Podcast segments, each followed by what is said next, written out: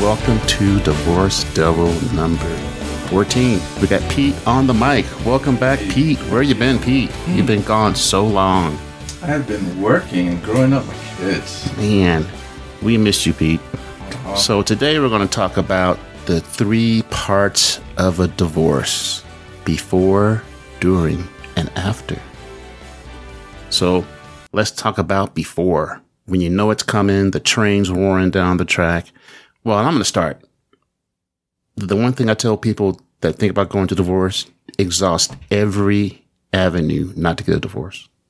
Oh, Exhaust every avenue. Make sure you're sure. Make sure this is what you have to do, that you're going to have no regrets. Because regrets send you down a rabbit hole. before you go too far, Yep. you have to remember there's also the divorce notifications that hit you like a Like a brick like a brick at house. or or like a truck at an intersection that ran a red light. Because that's what happened to me. oh, yeah. L- like getting punched, punched in the gut. Yeah, sucker punch. Sucker punch. One minute everything is fine, next minute pop, and you wake up. What happened? So, other than the sucker punch and the truck going through the uh, intersection, what are some other things you want to maybe hip our viewers to that could happen, or that that actually happened to you with, without getting too personal and or bombacious? Ooh, I think. I think hindsight, looking back, uh, you always hear about warning signs. Um, I think there were plenty of warning signs for me, and I could have totally listened to them, but the children complicated it. yes, It was really it was really difficult to say she's not as close as she used to be, and what am I going to do about it? Because then when I did that, I considered the kids, and then I said, well, I can't do anything about it because we have kids. So, what you're saying is, don't stay together for the kids. I That's what I'm hearing. And they say that you shouldn't. But it's hard not to. I've been down that same road, Pete. Yeah. that's a that's a tough road to go down and it's and it's uh looking back it makes total sense but when you're going through the storm you don't see straight you don't see straight at all. You can't think rationally. It's you want to like- save anything you can. If if if you can hold on to a piece of balsa wood doesn't matter. Mm-hmm. You know you rather grab onto the two by four but you got this little piece of balsa wood floating by and you grab it and you're still drowning. So And for me, a lot of things that I thought about was, well, we're so financially tied together and so dependent on that, almost paycheck to paycheck, that neither of us had the resources to jump. Although she could have jumped, I guess, earlier doing what she did when she became the driver of that truck. Uh, she could have made that decision earlier, but for some reason or another, I think she was going through the same dilemma um, that I, you know, why I wouldn't end it. okay You know, because the kids for one, and then um, she was very much into. Uh, she cared what other people thought. And it's scary transitioning into or thinking about going to a whole new reality that you aren't used to. Right. You know, they talk about that, that, that other side, you know, the dark side, and you've never been there. So why would you jump into something that's perfectly not 100% great, but it's comfortable and, and you're content? You know, maybe the love's not there, but you're content, but man, you're going to go to a abyss that you have no clue about.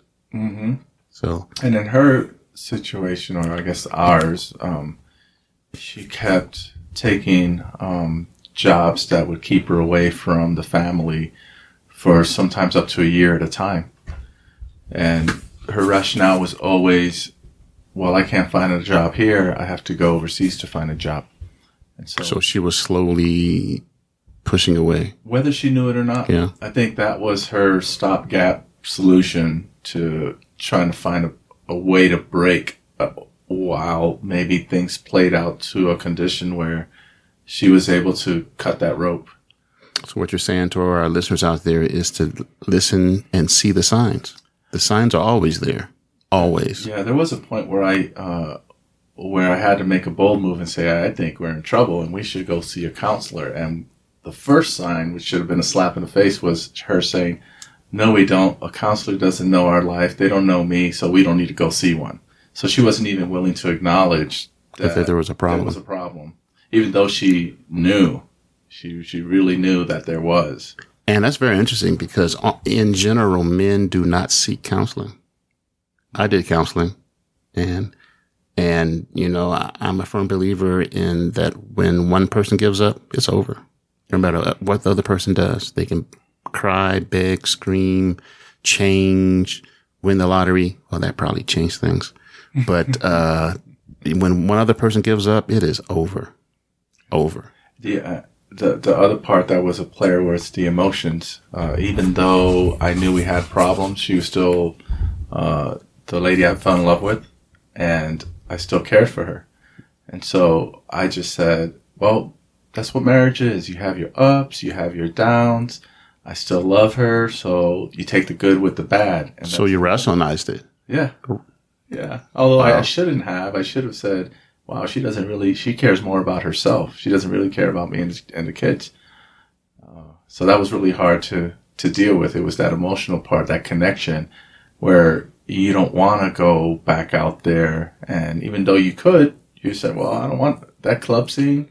And now everyone has made it uh, different in that they get online to look for. Oh yeah, it's a whole different different world out there. That's another ten minutes, but uh, yeah, but uh, so what other ways can our listeners? I, I wouldn't say protect themselves. Um, maybe get ready. Like if they see a divorce coming, what can they do? I think if I could have done it different, I would have first planned a little bit for Definitely. it, so I could take away the financial part, yep. and then I would have set some lines. I would have made some lines in the sand, where if she would have said, "No, I don't think counselors can ever help and they don't know me anyway and it's no good going to a counselor. And I would have said, you know what? In the next 30 days, if you don't go to a counselor, I think we need to separate for a while. Yeah. And I, I don't know. Maybe that could have helped. Maybe that would have been the work. Or maybe she would have thought, oh, um, you're not serious. And I would have said, oh, you, you can go ahead and test that if you want. But then I would have had my plan B, you know, so I would have been emotionally ready. And there's nothing to say I couldn't have went to a counselor by myself. I didn't even think about that until after it was all over. Yeah. But like you said, you know, you, are going to the counselor by yourself. The other person's not going. Mm-hmm. So how do you? That's that's a that's a tough sell. Like if you got all the answers from the counselor, and and the other person is not accepting going to the counselors, how they're they going to accept your answers also? There are also going to be people who will not go to a counselor or don't have the money to pay for a counselor. So I would say to everyone, um, your friends usually see something before you do. Oh yeah. So listen oh, to your yeah. listen to the friends closest to you that you trust and go, "Hey, this is what's happening. This is what's happening. What do you think?" And they they're not connected to the issues, so yeah. they, they'll tell you right away. But don't listen to the friends that are the crabs in the barrel. Right. Yeah. Don't listen down. to those jealous friends that try to bring you back into the barrel. Say, hey, hey, girl, here, girl, you're not going to be happier than me. Mm-hmm. So come on back here. you're not going to be happy at all. But your man's kind of cute. Yeah. So let's transition into going through the divorce. What are some of the things that you wished or that you did that helped you go through it easier? Well, easier is a real tough word here. Right. For, for me, um, it was, it was, it made it worse because at the time of the divorce, I was in college. So I didn't even have a job. And I kind of panicked because I was, I've been trying to finish my degree for so long, being that I was an older guy, and it was such a great situation where she was overseas during this time. I was already a full time student in school. So the time that we would have been spending together, I just threw myself into school taking care of the kids. So as soon as she said um, she wanted to end it, I was, I mean, I had homework assignments, research papers, man, exams to take, and, and two kids, and two kids. And so what I did was I almost, it's almost like the, the t- any extra time that I had, uh, that what I would spend feeling sorry for myself or feeling depressed or going through that, those terrible emotions that you go through, I pushed that toward trying to find work. And between trying to find work, going to job interviews, trying to keep up with school, You were too to take busy. care of the kids.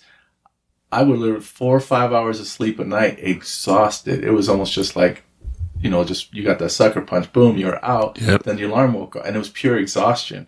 And I just kept going and going. And then sometimes, if I had a chance, I would try to take a nap. Mhm. But you know, naps were supposed to be 20 minutes. Yeah. I would have passed out for three hours. So the fact that you were so busy probably helped the helped the process. It, it, it did help. And um, another thing I did was I looked for inspiration, and the only thing available to me right away were, believe it or not, there's a lot of videos on YouTube that say the things that you need to hear to get through those tough spots. And you know, they kind of uh, make it like um, they put the music behind. You can do this, and the music's playing, and it was kind of almost therapeutic. It's almost like a. Rocky thing. Yeah, you watch these, and uh, and you know they said things like you've been through storms before, you can get through this storm, and it was it was you needed. To, and then my friends, I have my friends that I could Yeah. reach out to, and they were like, you know, hey, she doesn't know what she's leaving. Uh, I've known you for so many years. You're like the most awesome guy, and you needed to hear stuff like that. And then the other Words of affirmation. and the other one was church.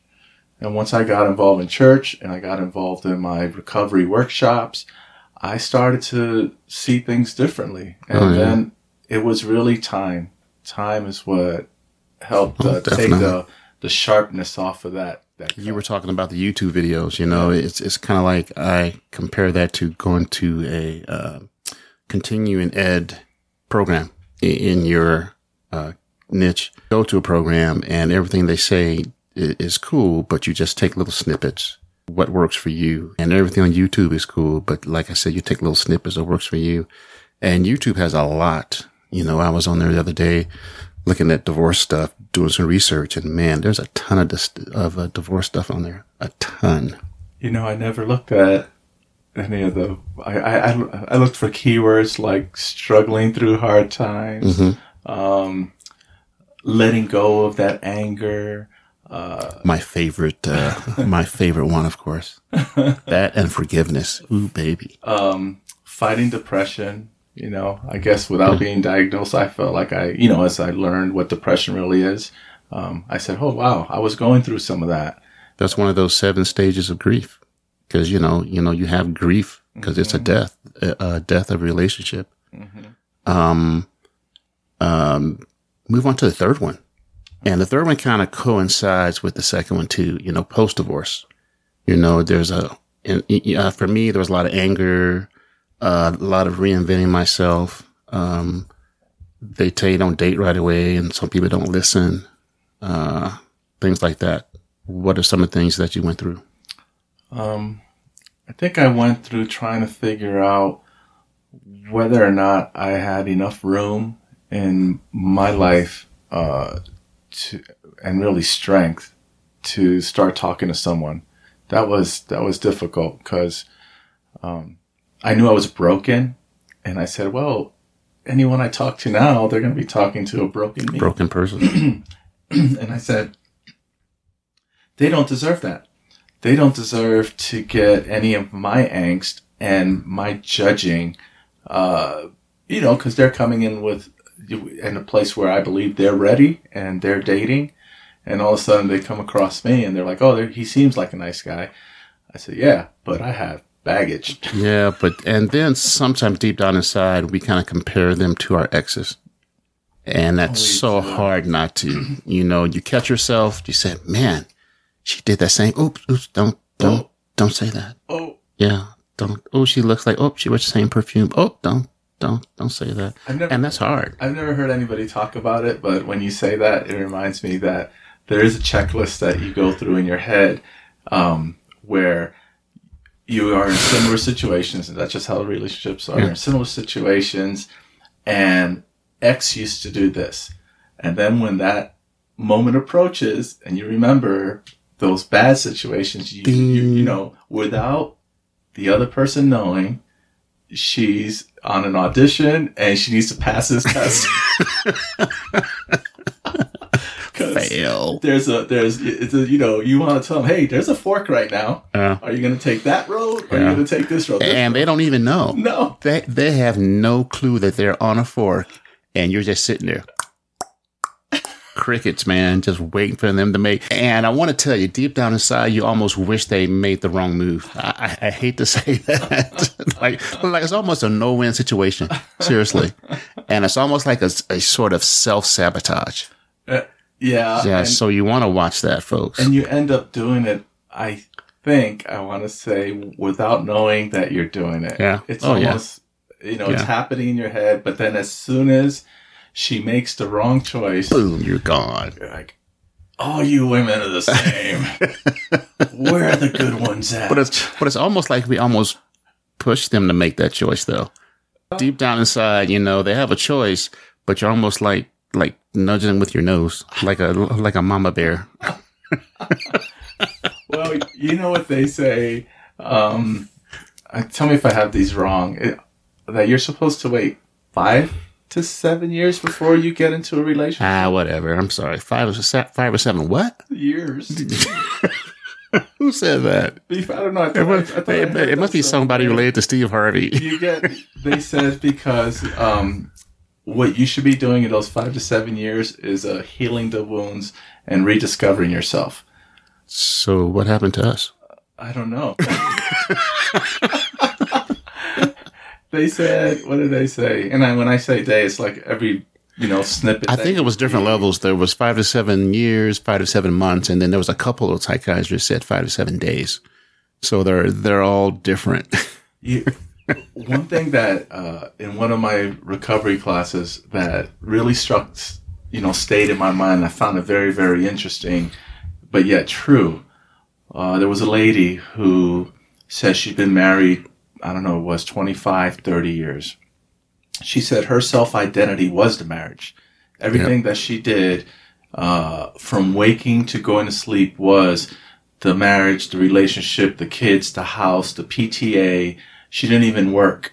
She said it was all about really him and supporting him and the kids. She became that person that was behind the scenes that did everything without even thinking. And so when he found himself a young honey somewhere and decided to bounce, she was left going, like she was empty. There was a void. that big piece of Yeah. why I was doing this. And the kids were gone already. They were grown. So she goes, she woke up one day and she said, who am I? No self identity. Who, where, Yeah. what life do I have now? I'm over 50. And, and what life do I have now? And she would wake up confused, not even being able to take a step outside because she felt she had to do something for some reason inside the house, which would have been making breakfast, Yeah. getting the kids off to school, uh, helping her husband get his clean clothes, whatever. But now all that's gone. And it was gone. So what do you suggest that person do? Um, well, it goes back to the five to seven years. But so she's gonna have five to seven years or no identity. So what she has to do is write those things down. This is what you read about, okay? You write those things down that help identify who were you before you got married. So And- you can and- become that person again. and what yeah and what was happening during the marriage that you were like oh i really would have wanted to do that but the reason you didn't was because of him or because of the house or because of the kids So why can't you jump into another relationship and identify with that person? you could you could and But no no i i here's why you could you could because i heard you could tell me if i'm wrong if maybe you didn't hear the same thing that there are men and women out there that that is their comfort zone. They want to be in a relationship absolutely 100% and they want to go back to what was normal. Because they don't feel complete. yeah. They don't feel want they, they feel needed even if they're i don't know i'm not going to say the slave in a relationship but if they're the ones that are always putting the other person first and believe me there's lots of women and men out there that want to be first yeah. Uh huh. they want to be first and they want to be treated a certain way and they want you to be second and they will you know they're called narcissists my um, uh, one of my employees, uh, uh, Carrie, she's always told me years ago. She said, "She or he that loves the least has the most control." what Yeah. What? Shout out to Carrie out there. i never heard that Yeah, but it's think about it though. If you're least invested, you have nothing to lose. Complete control. Complete. Boy, I see the see the smoke turning you. Uh, that's a that's very a profound. that's another podcast. She's a smart lady. Oh, she, she is. She is. Is, She's uh, are you allowed to talk about age? Is she experienced or is she so? oh, she's married. You know those married people. I mean, like, is she? When I say experienced, she is she uh, like over forty and mature, and she understands. She's been through it already. She's mature. Mature. okay, so she so she would know. Oh yeah. Yeah. Oh yeah. I didn't know if it was something. Uh, Like a twenty year old? No. yeah, No. yeah. No. She's she's pretty flippin' smart. and I hate to say that. Her head's probably getting really big right now. Has she been on the pod? Uh, not yet, but I'm gonna get her on here. Thanks, thanks. Oh yeah, she uh, she has a lot of a lot of information to impart to our listeners. I'm gonna listen to that podcast. Oh yeah, she's she's very smart. That'd be interesting. If I say smart one more time, maybe she'll get on the show. She's very very smart. Yeah. Oh, and, and then also I meant uh, to say about the person who has the five to seven years. Every time you say that, I just cringe inside. That's a long time, man. I'll be like sixty. One of the things that they said was um, Hey, honey, how you doing? most of the people don't have the resources to do some of the things that they wanted to do. One of them is travel. Uh, you always hear, or you look at somebody's bucket list and they're like, I really always wanted to go to Hawaii. I really always wanted to go to wherever, you know, name the place that makes their heart skip. But they don't have the money for it. And it's even harder if you're a single person still trying to figure out how to pay your bills. Um, so it takes sometimes more than a year to save up the money to take your vacation to go help you heal. Uh, But you can still date in between. you you could you could um, Find that person to identify with. the, the the hard part I think is uh, if you date too soon that you're going to uh, find someone who kind of fits the bill for now, and that's So settling. Yes. Oh, That's the kind the of cuss word. And here's the word. Here's here's the the, the problem with the settling is, um, you know, we're all mammals, all right. Mhm. So your body is telling you, I need to be with someone. I need to, you know, especially now around the holidays, you're gonna have Christmas commercials, Mm-hmm. everybody hugging by the fireplace, going out to the movies, shopping, and you're like, I need to have someone with me right now. So then here comes along this lady or this guy, and you're like, okay, they'll do for now. They're nice enough. They don't swear at me. we can make money on this. We could have Christmas dates, Christmas holiday holiday relationships.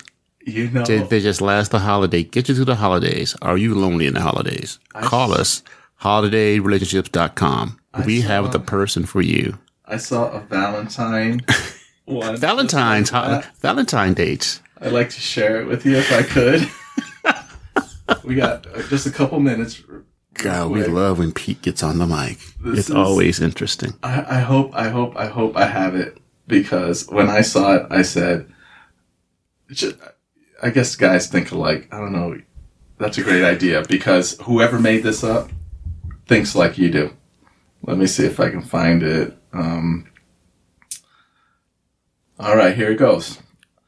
It's called Rent Me for V Day. So rent me for Valentine's, Day. All right, and here's the here's the pricing list.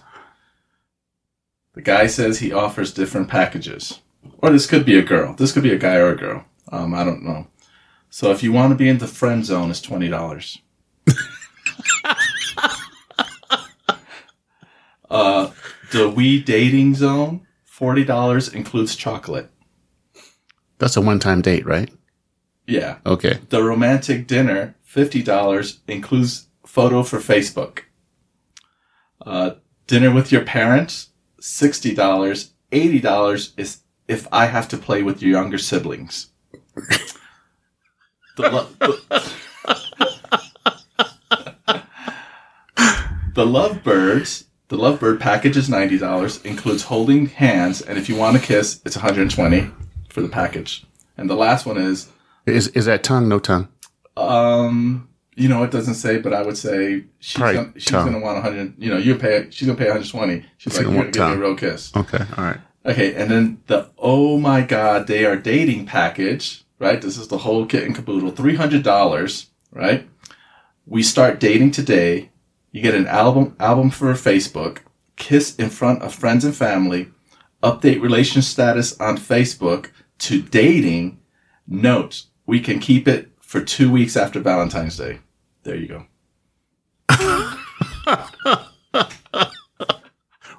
we we going to Sizzler. We're gonna make some money, Pete. You absolutely could. We are gonna make some money. The biggest one is the Facebook is when they when the relationship status changed and they're like, and you do it. I think it'd be perfect for the holidays because that's when everybody's all gushy, right? Oh my God, who's this guy that you met? And you you know say whatever you want hmm for two weeks after. That's a that's a bargain. Wow, man, my brain's in overdrive right now. And then you could have off-season rates. You know, be your boyfriend for a week. Yeah. You know, vacation boyfriend. You know, Mhm. things like that. The only thing is, I think once you start your business, uh, the volume will be overwhelming. There are a lot. Yeah. And the fact that some of those people want the white picket fence, they might cross the line. I know. So it needs to be a safe word. Well, you know, you gotta have that contract. You're like, here, sign right here. Sign right here. You know, legal and binding. Oh, that after this, it's done. Oh, So there- there'll be a checklist, you know, kissing, hugging, groping, dry humping. Yeah, there'll be a, a checklist. There will be more women who will want uh, other options. So Yeah. you'll have to. Have to Discuss that in include a checkbox and go from there. Frequency, depth. Yeah. Uh, yeah. Wow. well, we want to thank Pete for coming by. We want to keep this short and maybe broach this subject again. That was awesome. we gotta make some money. Somebody. We could do a YouTube channel. We could. Oh yeah, and do sample dates. Wow. Mm-mm-mm. All right, folks out there. Well, thank you for listening to us. Pete and I get ready to go have some breakfast. So we'll talk to you later. Bye bye. Bye bye.